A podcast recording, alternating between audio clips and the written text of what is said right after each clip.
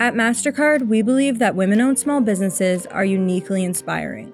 They're pillars of the community and have a measurable impact on the people within them. It's their secret sauce. We are deeply committed to helping address the daily challenges of all Canadian small businesses by putting our technology, cybersecurity solutions, digital resources, and partnerships to work for you every day. Discover them today at mastercard.ca forward slash small business. MasterCard, start something priceless.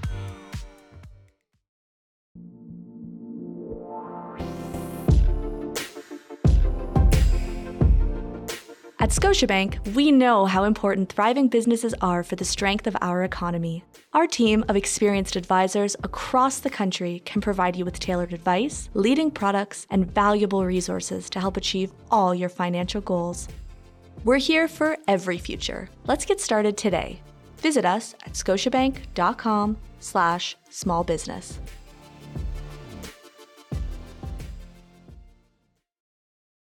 The last three years have been tough on Canadian entrepreneurs. That's why we are so excited to announce the 2023 Startup Canada Tour, a five stop national opportunity to connect entrepreneurs across Canada. Join us for keynotes, panels, and practical workshops an exhibitor zone featuring Canada's support organisations, speed mentoring in our Ask the Expert lounge, and an opportunity to compete in on site pop up pitches. We will be in Whitehorse on April 25th, Halifax on May 2nd, Vancouver on May 11th, Calgary on September 28th, and stay tuned for details on our final stop in Ontario. Learn more and get tickets now for the closest stop near you at startupcanadatour.ca.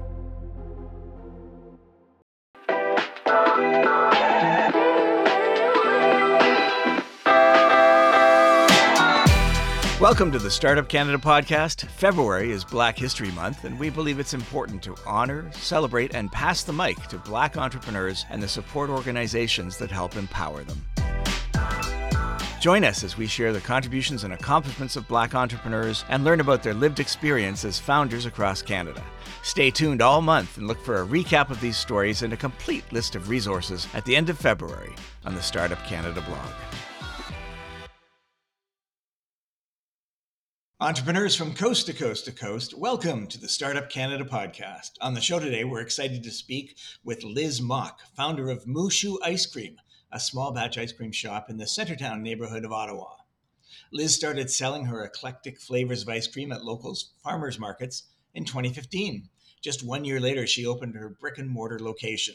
The company's offerings include ice cream flavors inspired by local seasonal produce and by East Asian ingredients. Moo Shu is well known for its allergen conscious menu, which includes gluten free waffle cones and several vegan varieties of ice cream. Drawing from Liz's design education, she has an affinity for making bold decisions and takes a fail forward approach to developing her business. In addition, Moo Shu believes in investing in its team and it's a certified living wage employer. It's a fascinating journey, and I'm eager to hear more about it. Liz, welcome to the show. Hi, Rick. Thanks for having me. Delighted to have you. I'm just sorry we can't share some ice cream together while we're, we're, we're talking.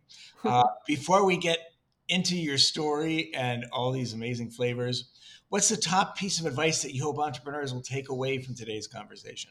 I'm not much for giving advice without context. So it's more, I think, more of um, maybe something that they could take away from the things that um, they might hear about my story, which is not being afraid to make some mistakes and make some big moves um, and and learning how to fail and fail in a productive way. All right fail in a productive way love it. Okay so so moo shu is a is, is a well-loved spot in ottawa a perfect pit stop while walking along bank street on a hot summer's day maybe even a one in winter or spring. How did this all start before even the farmers markets? Let's go back to the very beginning um, so I was in design school, and it's a very intense program. And um, I know one of the ways that I really like to relieve stress was through food. Don't we all? And uh, one of the really great things about ice cream, and I think cooking in general, is that if you have an idea, you can really take it from you know, an ideation to testing to execution all in one night. Um, it's really satisfying to be able to go through the entire creative process just in a very short period of time. And so I became really addicted to that. And um, anytime I had an idea for an ice cream, it was so cathartic to be able to think of an idea, make test a few batches and then be able to share this delicious ice cream with my friends and and talk about you know the whole process of how I was able to put it together. Um, and were you doing this just for your because you wanted to, to, to, to taste that flavor of ice cream, or were you actually thinking about going commercial at that? Oh, definitely not commercial at that point. It was really just a way for me to um, flex my kind of creative energy without it being you know, of being part of that process of school and being evaluated or, or trying to meet, you know, in a standard that was set outside of like my own personal um, exploration. So, so that was really nice for me. Right. And you talked about ideation and testing, and th- that sounds like design thinking. Mm-hmm. so, yes. so um, you know, I, possibly a lot of entrepreneurs aren't familiar with design thinking, and I'm not you know an expert on it myself, but I know it's it's it's it's a and for for anyone who thinks that design is just sort of an out of touch, you know, let's let's do some finger painting, let's make some art. I mean, design thinking is a, is a, is a is a I guess ill-defined but very precise process for getting to good outcomes that involves iteration and feedback and empathy and so many uh, different steps and perspectives along the way. Mm-hmm. I think that, like, from coming from a design background, that's the biggest takeaway that I've uh, been able to implement inside of our business. I think like our branding is quite strong, and you know the visual appeal of our product obviously comes from a you know a strong sense of aesthetic that that was cultivated through design school. But the thing that has had the most positive impact um, organizationally would be bringing design thinking into how you know we develop products how we develop um, programs for our team um, how we develop processes and even the user experience or the customer experience at the shop and what do you see as the key benefit of this formalized process of design thinking do you think it helps you get to outcomes faster or get to better outcomes or what?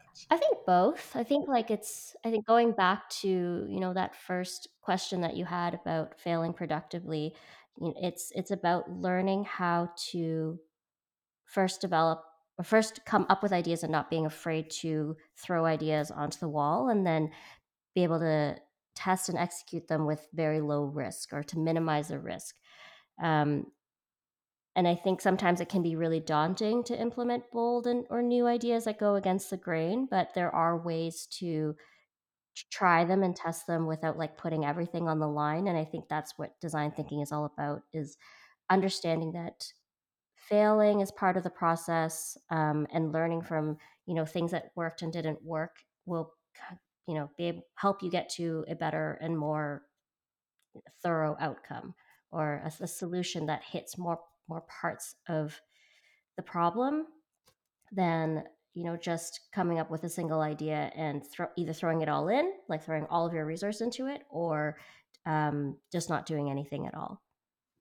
Right. We'll get to the ice cream in a minute i promise. Um, but i'm just wondering do you think um, design makes a pretty good background for for an entrepreneur? I think so. I think um, beyond just like basic entrepreneurship skills that we are learning in design school. Um, there's also the idea of um, being comfortable with criticism. so credit, you know, like when you're you're an entrepreneur, criticism can come in a lot of different ways. It can sound harsh. It can sometimes sound very kind. It can be, you know, people who are afraid of giving feedback, and you have to really read into what they're trying to say. Um, and then also, you know, dealing with that personal uh, tension that comes with admitting that like the whatever that you've come up with is not the ideal. I think our product has gotten a lot of you know praise, and so I would say that the the critic like the um, criticism or the I would say feedback is mostly about like operations and how we could do better either in customer service or how um, we can make our employees experiences at work more or just better. Um, so I think that's the first thing that I get from the design background is is being very open to feedback, very very comfortable with it, and then having a quick turnaround between you know receiving that feedback, sitting with it, and then coming with some ideas on how we can address those things. And those first ideas don't have to be perfect, and Yeah. we don't have to hold on to them until they are perfect, if that makes sense. Right. And just one more question about this. Feedback is a really valuable um, asset in any company or any project that we do. But, you know, no one wants to get negative feedback. So, what is, the, is there any mechanism in, in, in, in uh, design thinking or, or that you've figured out to help make it easier to receive negative feedback when someone's being critical um, you know so for some people it's enough to shut them down. What do you do to turn that negative energy into something positive and valuable? Hmm I think that I don't know if this is part of design thinking. I think it's more of a personal philosophy, and it's something that we are very we feel strongly about sharing with our team is that in order to handle negative feedback, you really have to have a strong sense of self. You have to be really you have to know your convictions and know your purpose because not every piece of feedback is helpful. Um, and then you kind of have to like take that feedback and really consider it and i think it's okay to like sit with those negative fe- feelings like i still take feedback personally I'm, I'm just much more i'm just much more capable or like quick with overcoming that personal discomfort and then i hold it against you know what i know to be my mission or my purpose or things that i, I value and i hold that feedback against you know who i want to be and and i figure out whether that serves me or if it doesn't serve me or if it it it is going to help me get to my goal or not. I think like I think a really easy example would be and like a very low stakes example would be that some sometimes people say that our ice cream isn't sweet enough or it's not uh, rich enough. And i and that's a very fair uh, feed, that's very fair feedback. But we know that you know we're we're making our ice cream to a taste that doesn't prefer super sweet things. And uh, we have a lot of positive feedback about our ice cream being not too sweet. And so we can't really take every single piece of feedback and commit to doing something about it. We just have to be open to it but also be very aware of what our intention is and to make sure that that feedback serves that right a strong sense of self, as you, you mentioned earlier, a sense of who you are helps you when you say, you know, we're not really about the super sweet ice cream. Mm-hmm. There's lots of that. There's lots of that everywhere else, right? So tell me about the first flavors that you concocted and, and what was the aha moment that led you to think, hey, I can make some money off of this? I wish there was a moment where I thought I could make money off of this, but it was really an escalation of I just want to make really cool ice cream and I wanted someone to pay me to do that, and the only one who would pay me to do that was me. So, well, the, yeah, the first ice creams that we made were just um, flavors that I might have missed from home, or really just like I wonder what that would taste like as ice cream. Sorry, so what was home, and what kind of flavors were you missing? Um, so for flavors from home, um, so in, so I'm from Hong Kong, and I grew up in Vancouver, which is a very uh, big, large um, Hong Kong community. And one of the things that we drink all the time is Hong Kong milk tea. So it's a very, very strongly steeped black and red tea blend, and um, it, it's also uh, drank with condensed, sorry, not condensed, but evaporated milk. Um, so the richness of the evaporated milk really match up to like the tannins and the strength of the black tea. Um, and I really, really missed that, and so that was definitely one of the first flavors we tried to make. I think early 2015, um, tw- like or early 2010s, I would say. The, like, I don't think matcha ice cream was even popular in Ottawa yet, or people hadn't really.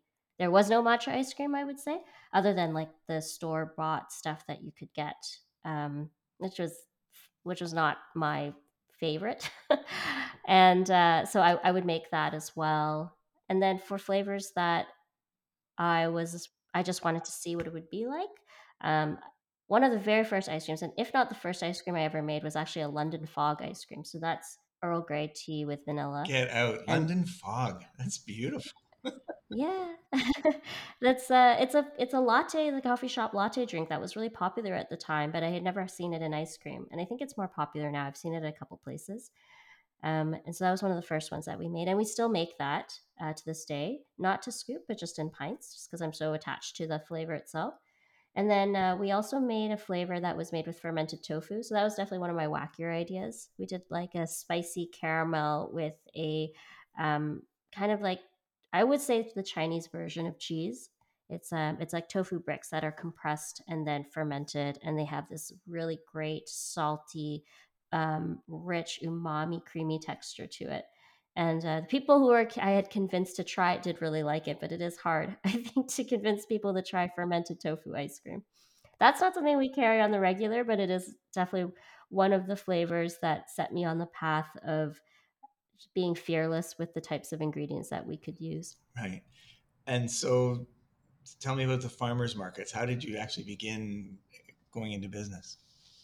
I've always had a strong sense of um, wanting to incorporate sustainability into our into whatever I did. At that time, it wasn't a business yet, but whatever I was doing, I, I knew that um, sustainability had to be sustainability had to be a part of it. I remember being a kid and being a total nerd about splitting up our recycling based on the numbers.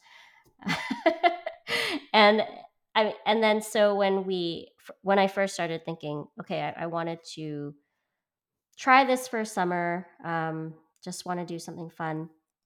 The farmers market definitely came to mind because I had already been shopping at the Lansdowne farmers market every single weekend. Um, and I saw, I really liked the vibe. I talked to the farmers, and um, it, it just felt like the right place to start. And so I applied, and I actually didn't realize how competitive it could it, it was to get into the farmers market. You have to um, do an application, do a write up, then do kind of like an interview with samples on you know why you deserve to be in the market. Um, and I think that year only two new vendors were accepted, and and we were one of Hmm. them.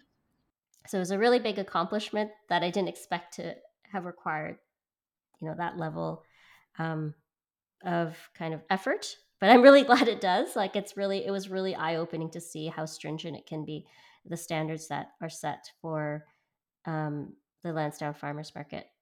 Uh, so, so that's where we were, and um, I think when I first started, I didn't have while sustainability was really important. I, I didn't really have a strong sense of like how I was going to incorporate local produce into my product line. I was just really focused on the idea of nostalgia and like bringing East Asian flavors into the mix. But you know, like on far- in farmers market days, there's you know you have busy days, you have slow days, and that gives you an opportunity to talk to a lot of you know the the farmers that are in the area and learn about their farming practices and learn about the produce and mostly try really really delicious local produce um, and the funny thing is I, I did remember when i briefly moved back to hong kong that one of the things i really missed was good berries. Like i think that in canada we can take certain produce for granted and then you know we we put tropical fruits on this pedestal and then you know when you have to move to another place you're like oh man i just really miss vine ripened strawberries and i've just been eating mangoes for days and this is great but i just really want a good strawberry right now. So i think by building those relationships and learning more about them i just became more um, adamant about also incorporating a like a farm to table aspect to our business as well. And i think that that kind of goes against certain business rules not rules but i would say like recommendations which is to be very focused on uh, your product line and to be very clear about what your brand is all about and that's definitely one of the places where i've kind of broken that rule where you know anytime ask people ask me what kind of ice cream you make i can't give a straight answer because of all these different influences that i allow to come into our into our kitchen Interesting. We'll, we'll come back to that that's a really interesting conundrum about when values and process and everything gets in the way of Mhm. just giving the customers what they think they want. Interesting. Um, let's just talk about the, this thing. But something happened at the farmers market that made you think, "Hey, this this this could work. So tell us, what was it? Uh, like a, a, summer that paid off really well that made you think, hey, I think a, a year-round store could work, or was there one day when suddenly you sold more than you could ever possibly imagine, or what? What was the moment? Um, there wasn't really a single moment. It wasn't actually the farmers market that did this. So I'll I'll tell just like a little funny story where we would have um, a certain me and my actually my partner really helped me at the farmers market. I should mention him too. Um, so he would come with me every single weekend, and we would do this together. And he has a full time job, so I was I was very lucky to have a supportive partner that could provide. Let's be real, free labor, so that I could make this dream come true. Uh, well, yes. let's mention him. Let's make sure. So thank you, Chris. Um, he's actually out running an errand right now for Moo Shu. So thank you, double. Um, so th- we would do this thing where if we hit a certain sales number, we would get cheese and we would call it victory cheese. And um, we never got in like there was never a point where we ever like you know had its had sales that would like blow our minds and we would even get two victory cheeses but it was actually out of necessity so for folks that are in Ontario or, or probably other provinces, they may know that if you want to start a food business, no matter how small, you're technically not allowed, you're like, you're legally not allowed to sell food out of your own home. Um, and so at the time, I was renting a commercial kitchen and it was from another food business, and they were actually deciding to close up. And so we had a choice. Oh. Um, it was whether we were going to also, you know, stop because we didn't have access to this kitchen anymore, were we going to um, take over the lease from them, but it was a bit too expensive? And then, or were we going to try to find somebody else whose kitchen they'd be let us, they would let us use their kitchen on these off hours that was, you know, that had the things that we needed. Um, and then, you know, the, the last option was like, we could open our own place.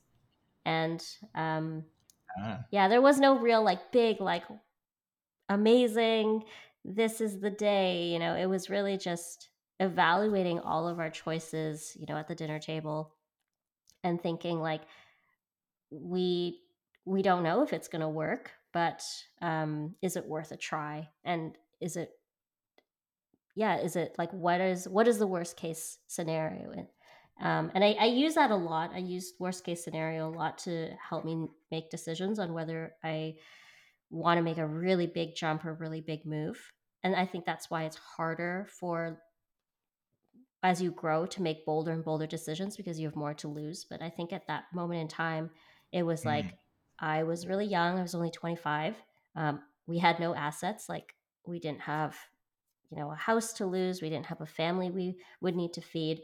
So it was very easy for me to take a really bold risk and say, well, the worst case scenario is that, you know, it all, you know, we, we go bankrupt and we have to start from scratch. But starting from scratch in your mid 20s doesn't seem as you know so bad. Right. yeah. And i think that's what really convinced me. Like obviously there was like a biased part of me that was like i just want to do this thing. But you know when you have to consider am i just being indulgent? Um and what is the realistic consequences of these decisions? I realized the consequences were not as severe as you know being able to say that i did this i think i felt like the the regret that I would have for not trying would be stronger. I would feel more mm-hmm. sad and devastated than if I went bankrupt for trying something that was really interesting to me at right. the time. Is it fun to be in the ice cream business? Yeah, I think so.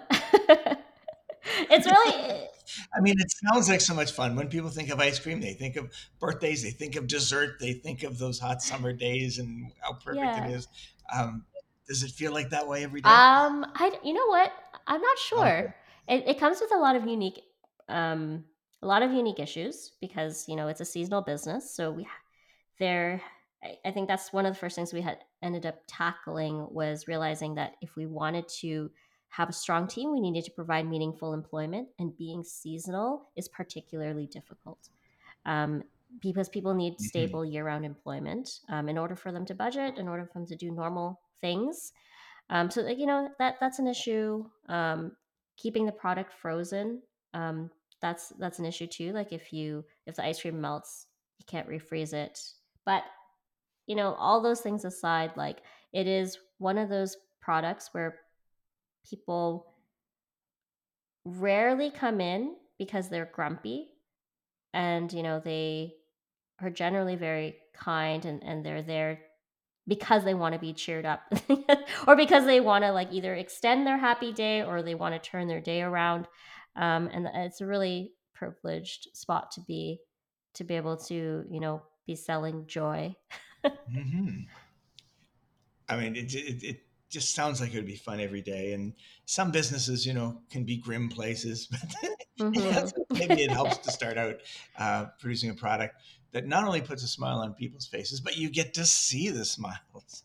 yes for sure i'm always reminded like if i'm having a particularly bad day when i you know go to the shop and i serve some ice cream I, i'm always reminded of like how like where the value that we bring is and and it's really satisfying to be continually in touch with you know the frontline side of the business We don't normally ask, you know, precise questions about sales and everything, but just how are sales going? Are we seeing like uh, consistent growth from year to year? hmm It's going really well. Are you? Uh, is, is is it is it getting harder or easier?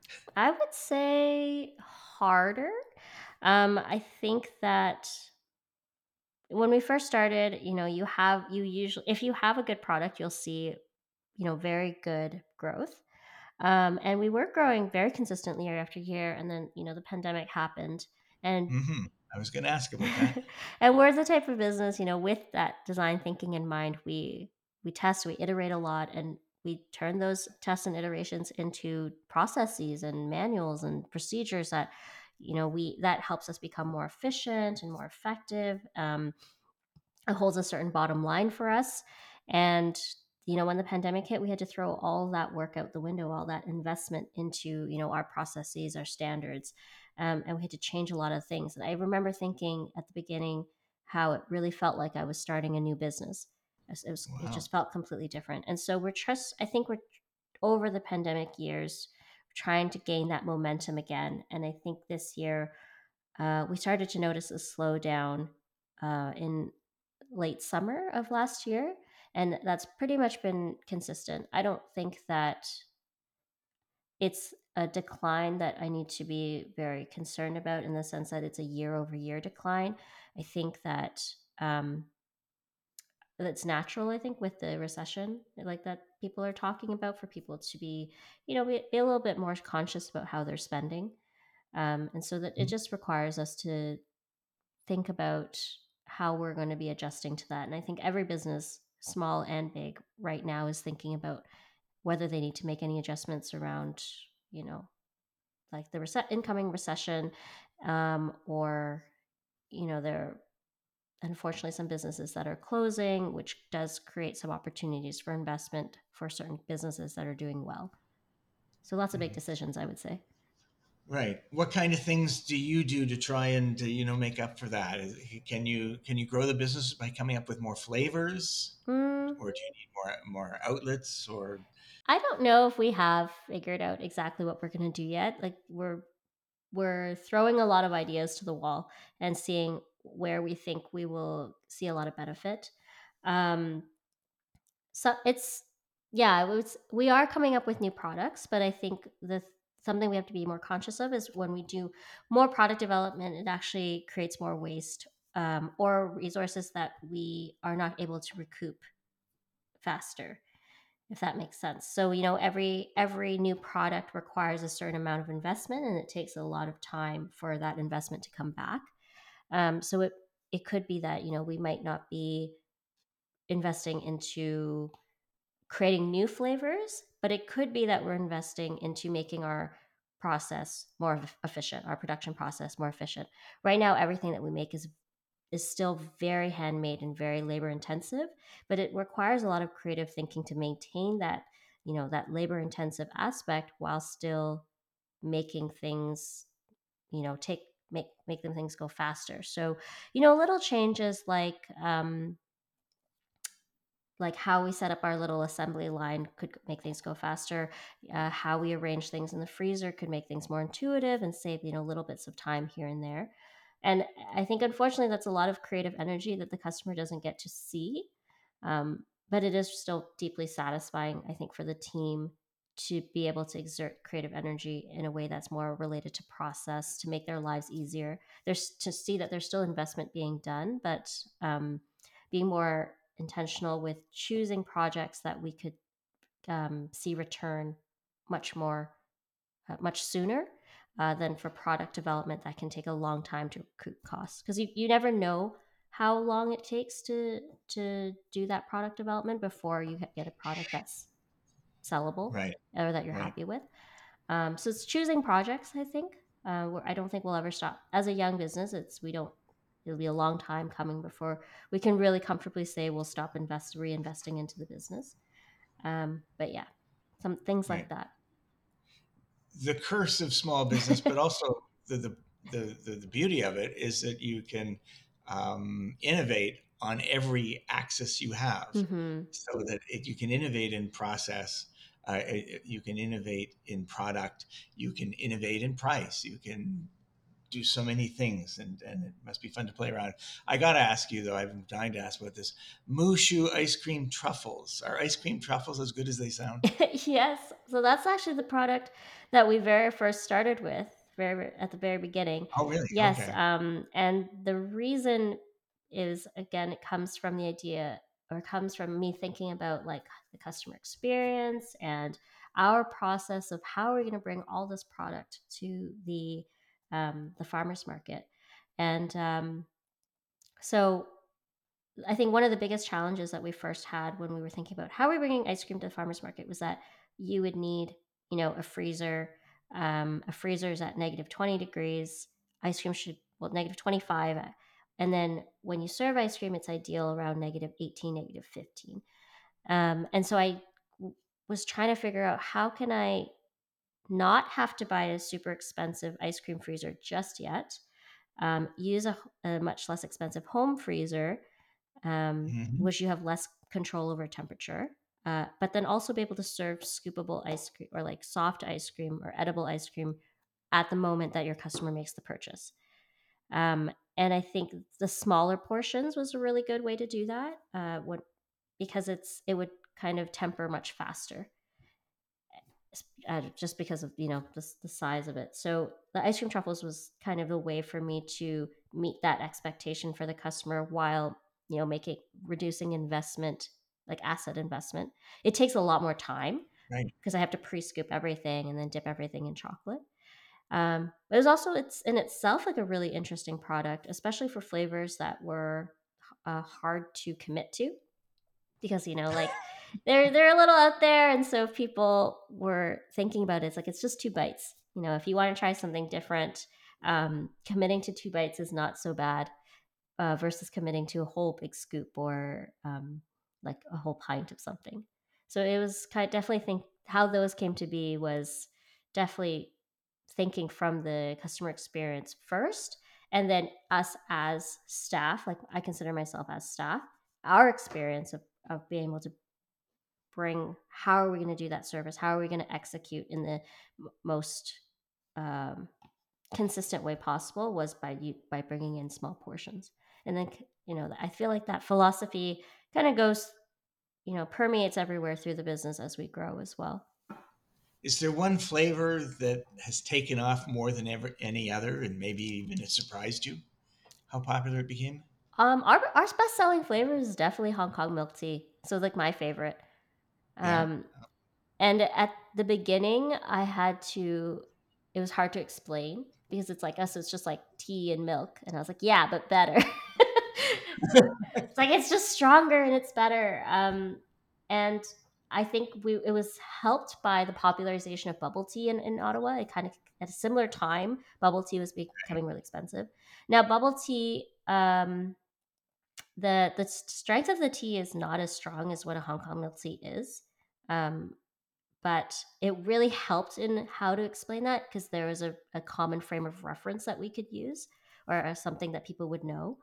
Um, so that that was really fun and I, I love that something that's so close to you know my heart and my heritage has become you know the most popular flavor at for the business um and i guess I, i'm a little surprised by that because but I also feel like I, I don't offer a vanilla, so so maybe I'm like forcing people's hand on on that one a little bit. That's that's very cool.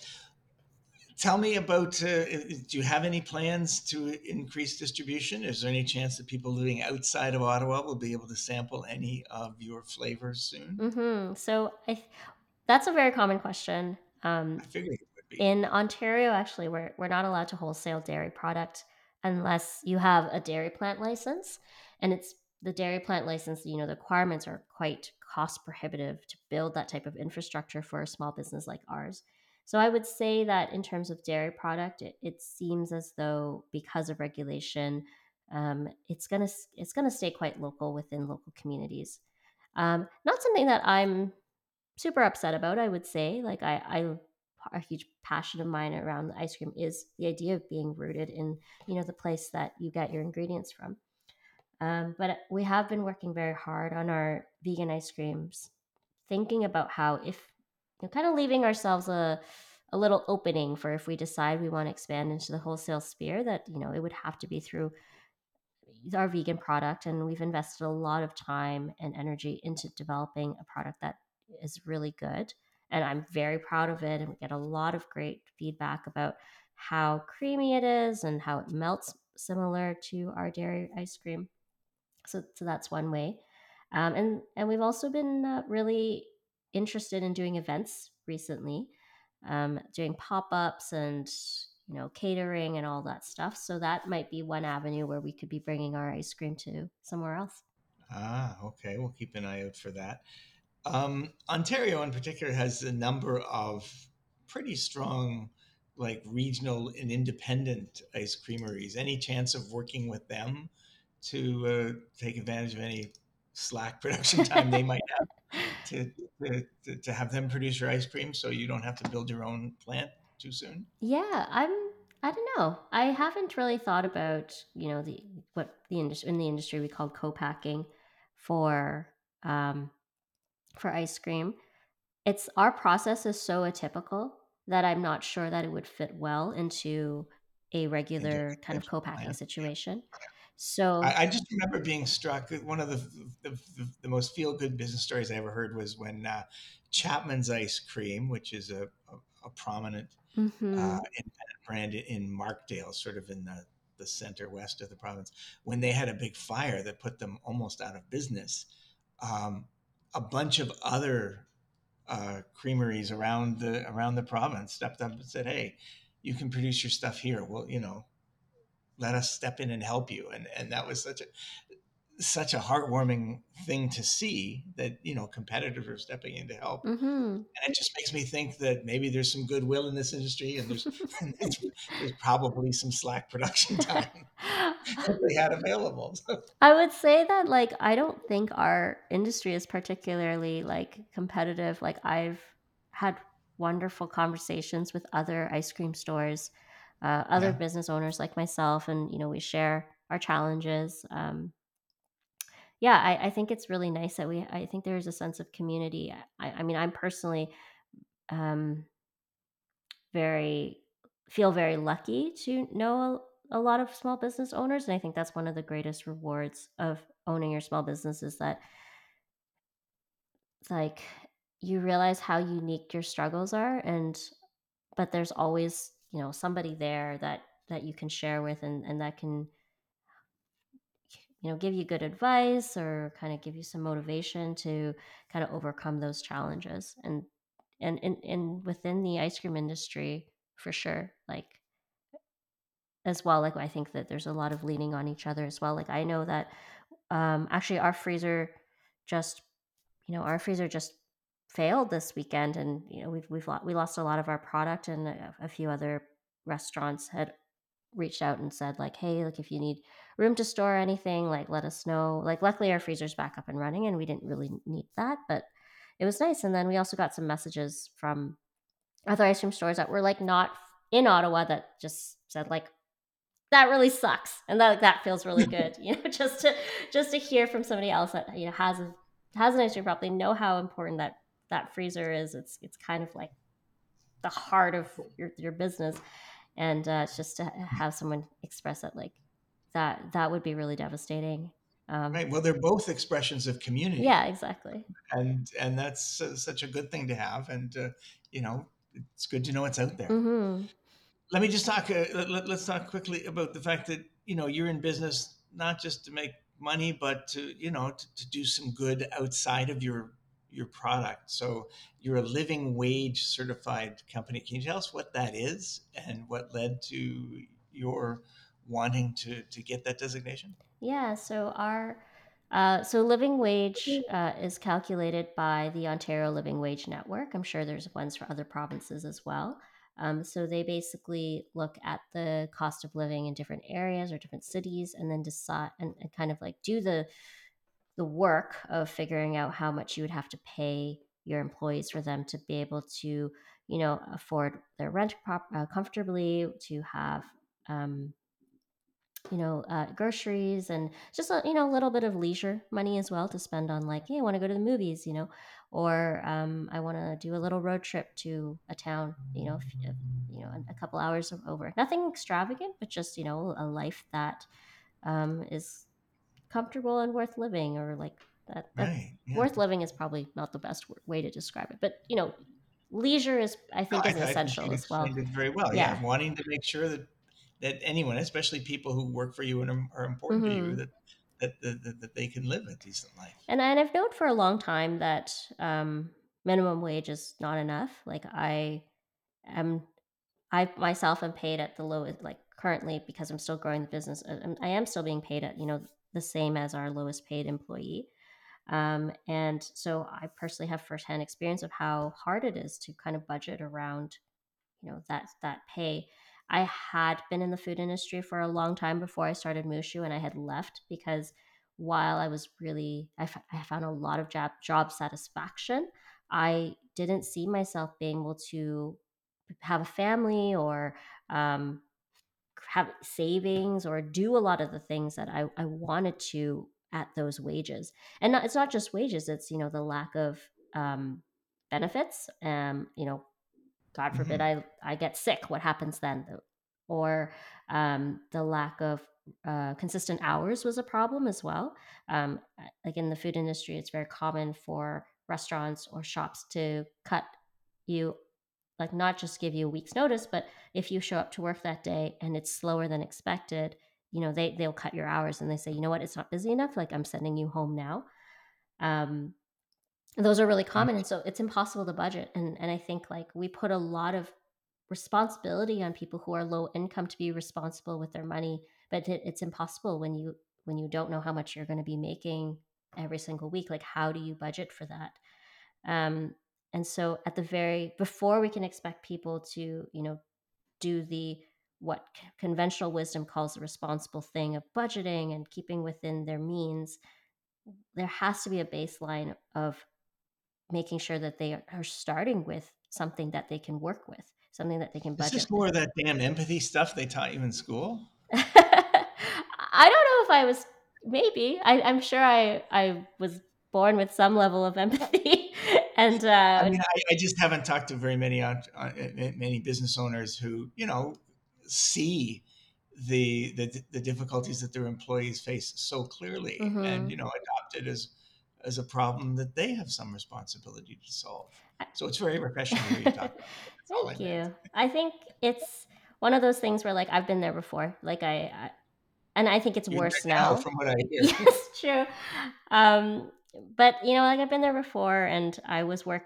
I didn't come from you know a family that had you know a lot of money, and so in order for me to go through university, I had to work during university, and balancing those hours was was really hard. And I was, I think I was really lucky that my my parents taught me um, some understanding of like fiscal responsibility of like understanding how credit cards work and how how to save and and how interest works. And then I was also very lucky that um, my best friend in university, her mom kind of sat me down and taught me how to do my taxes. And just, you know, not everybody has, ends up, you know, serendipitously having people in their lives that would teach them about finances.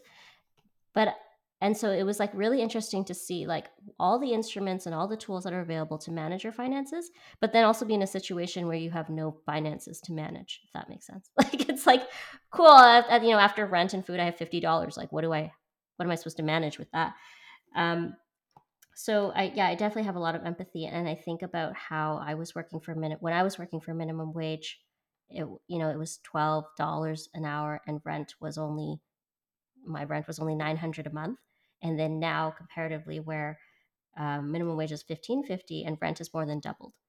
So that doesn't you know that doesn't make sense anymore. Like i realized how much i had to struggle when i was a student working in food and coming out coming out of that and, and comparing those the income versus expenses it, it still doesn't make sense it, it makes less sense so i really right. so to become a living wage company what did what did you have to to change up um, we had to raise our prices really. Like our our process is already quite labor intensive. Um, we, you know, most. Uh but sorry, before we get to to the, the supply side, um, what what what did what did you have to do for your employees? What commitments? What new commitments did you have to make, or or adjustments? Yeah, so we already had um, we already had imp- like implemented things like we don't cut staff. Uh, we have um, up like lower and upper bounds of like guaranteed hours that were quite like narrow comparatively to the rest of the industry. And then we also had benefits already in place for our year-round staff. So that next big jump was jumping to a living wage. We were paying above minimum wage before, but you know, a living wage is right now 1960 an hour and then um, our minimum wage is 1550 so like a four dollar jump is quite huge. Um, that's like more than 20 percent i believe. So so so i think the the thing that we did when we we transitioned to living wage transition to living wage was just that wage bump because we still we had those other things in place already. Um right. yeah. And and did you uh, did you have a, a a profit goal that you wanted to stay consistent that you increased prices to meet? Or was it just a matter of hey we we have to raise prices? Yeah. Um, there's no future without it. Exactly. Like it really is looking at how much we're raising our how much we're raising our um, wages how much ingredients and supplies and everything has raised and then taking that percentage and applying that to prices really. And, and then you know seeing how labor intensive our process is and you know certain things will end up costing more than other things because it relies on more labor. Um, and i but it, it's like one of those things that you know everything is getting more expensive and if we chose to the only thing that wouldn't go up was wages and and it seemed like a no-brainer because you know if our ingredients are going up in astounding rates we know that grocery is going up at astounding rates as well.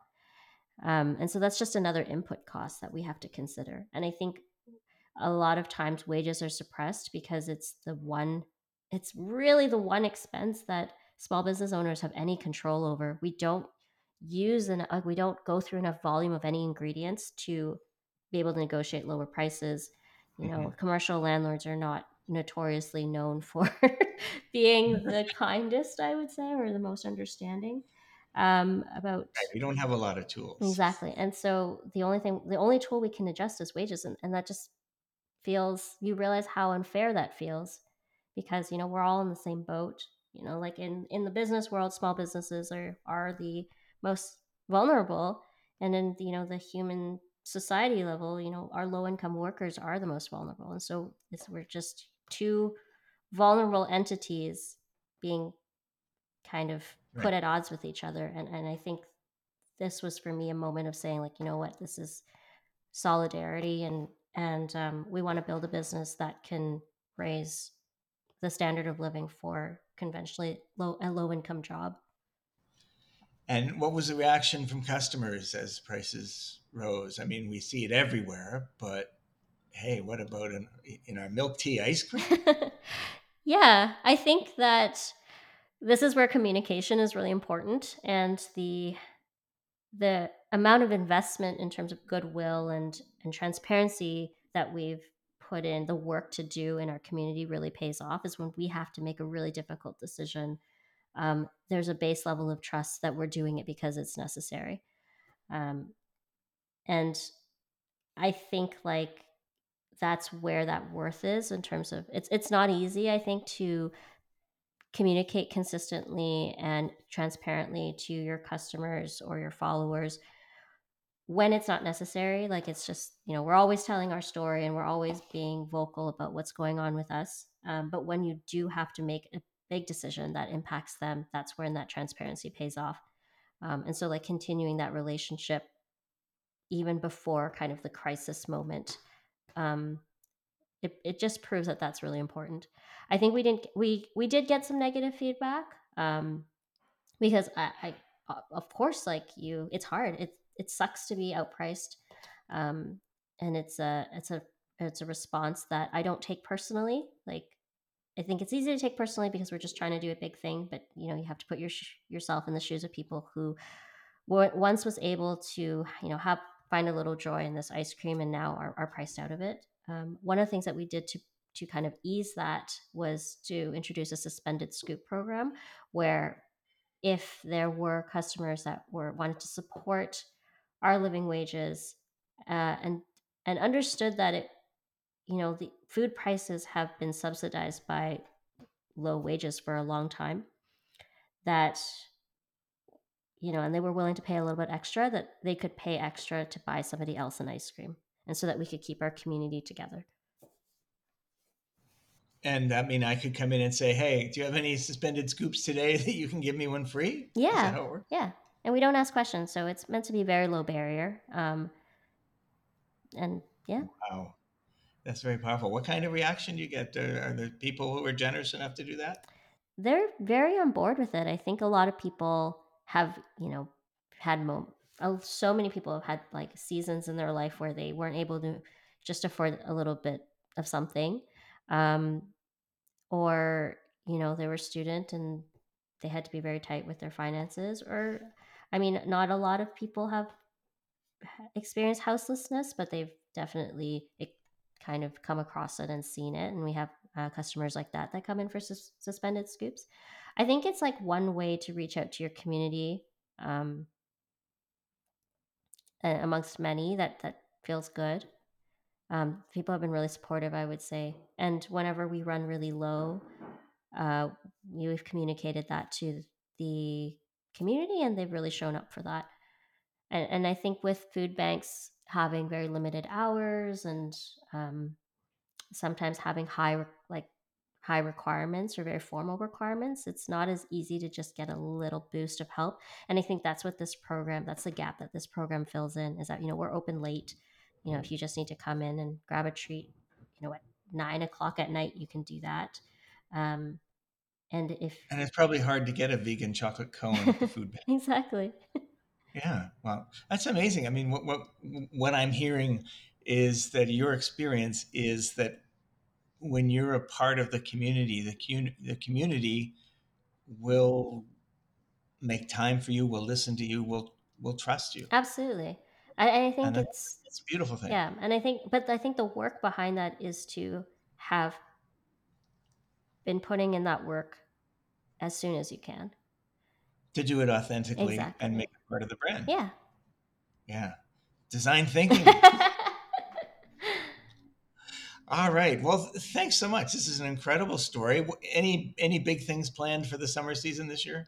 Uh, no, I think we're just looking forward to see what what the summer is going to bring. Um, obviously, like the you know the pandemic isn't quite over, but there are certain things that have changed a lot since you know those early shutdown days, and we're curious to see how that's going to impact just main streets and and sales and customer sentiments all of that in general. I, I feel like it, it's an open book right now like i have i feel like even with the whole living wage conversations about like i wish i could have projected sales and done very accurate measurements but you know with two years of pandemic conditions preceding it, it's like it's it was really hard to make any prediction so i'm keeping my self open to whatever is going to happen this summer and we'll see how it goes Well, I guess you can't say this, so I will. The fact that you survived uh, pandemic when so many other restaurants and, and, and, and places like that have have failed. They couldn't keep it going. Um, it sounds like it puts you in a great position to to, to, to, to thrive and grow over the next couple of years. So I, I hope that's the way it'll be. Thank you. That means a lot any final words of wisdom for for our for the entrepreneurs listening based on your experience uh, with Moo Shu ice cream hmm i think that um i i mean i, I don't i don't want to open up a whole other door but i would say like something that's i've been very focused on recently is is thinking about how um business success is really dependent on you know community success. And i would encourage like small businesses to you know when they're thinking about their business to also consider you know the needs of their community and, and the people around them. You know their staff um, be attentive to that just beyond like what they need from your business it's you know what the community is in need of right now let's open that door just a tiny bit. Can you give me an example of just something that maybe you've seen another business do um, that you think, yeah, that's it's so obvious that you help the community, they'll support you. Um, just one more. Um, yeah, I think like one of the businesses I really look up to here in Ottawa, uh, Bread by Us, um, Jess, who is one of the owners there, uh, she's very vocal about um, labor rights. And she's very much inspired me to be more vocal as well. Um, and, you know, the perspective that we take is that it's not just good for the community and it's also good for businesses as well. And, and like to really interweave that story of, well, not just the story, the truth that, you know, this small business success really comes from community success. Um, we really a lot of times we use small businesses as an indicator of you know how strong a community is or how livable a space is but that that's just an indicator it's, it's reflective of you know whether people in the community have um, expendable income or whether they have access to transit or whether they have good wages or good working conditions and all of that and all of those things and um, i think because of the pandemic and because of the incoming recession we're all thinking about like where where is my business going? What is the health of my business?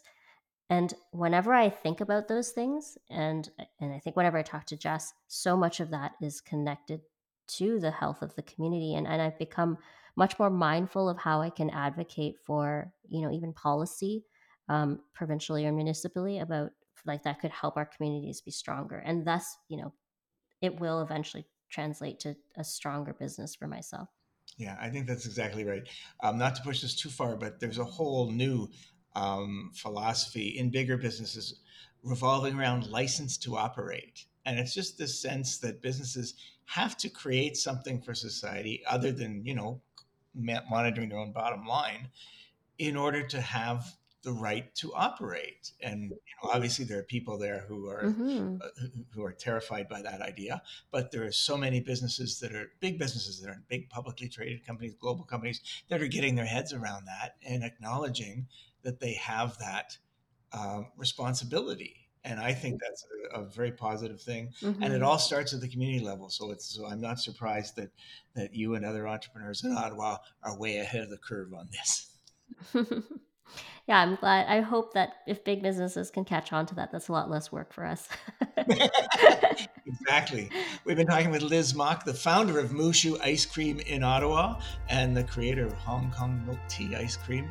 And uh, I look forward to dropping by and saying hi to you and sampling some of that next time I'm in Ottawa. Thanks so much. Thank you so much for tuning into another episode of the Startup Canada podcast. This show is produced by Lauren Hicks and Maddie Stiles, and it's made possible by the support of MasterCard and Scotiabank. Be sure to tune in every Tuesday for a new episode. Until next week, I'm your host, Rick Spence.